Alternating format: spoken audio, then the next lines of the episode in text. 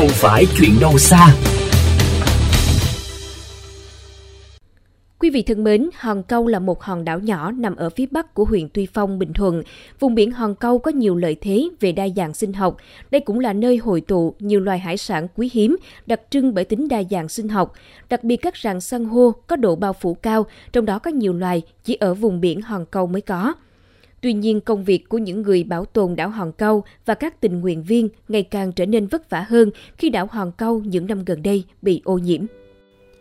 Hòn Cầu, còn gọi là Cù Lao Cầu, là một trong 16 khu bảo tồn biển có ý nghĩa đặc biệt với môi trường biển Việt Nam.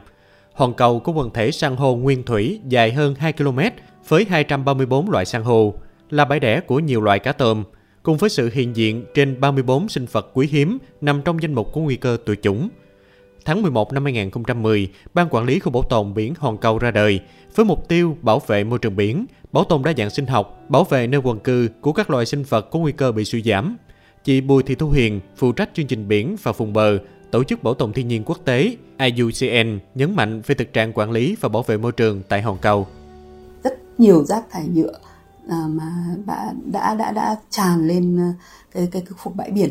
và và tất nhiên rõ ràng là à, cái việc rác thải nhựa này là rác thải không biên giới rồi. Các anh em ở các khu bảo tồn biển họ rất tâm huyết với công việc của họ. Họ gặp rất nhiều khó khăn về tài chính cũng như về nguồn lực. Khu bảo tồn biển này khi được thành lập thì trước đây là cái nơi mà người ngư dân vẫn thường đến xuyên phiên xuyên đến đánh bắt. Nhưng bây giờ thì ngư dân không được đến khu vực đấy đánh bắt nữa thì à, các anh em của các khu bảo tồn biển sẽ phải làm việc với ngư dân với cộng đồng địa phương ở khu vực đấy và giải thích cho họ lý do tại sao à, cái vai trò của khu bảo tồn biển này cũng là sẽ bảo vệ cho những cái cộng đồng ngư dân bởi vì họ sống phụ thuộc vào nguồn lợi thủy sản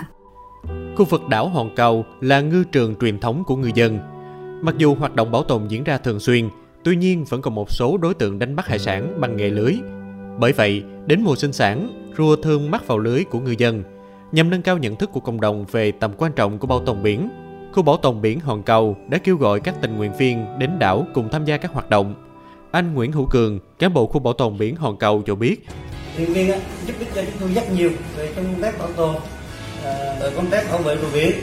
À, thứ hai, chương trình nguyện viên đã giúp kết nối các bạn nguyện viên những người yêu môi trường cùng với anh em uh, bảo tồn biển Hòn Cao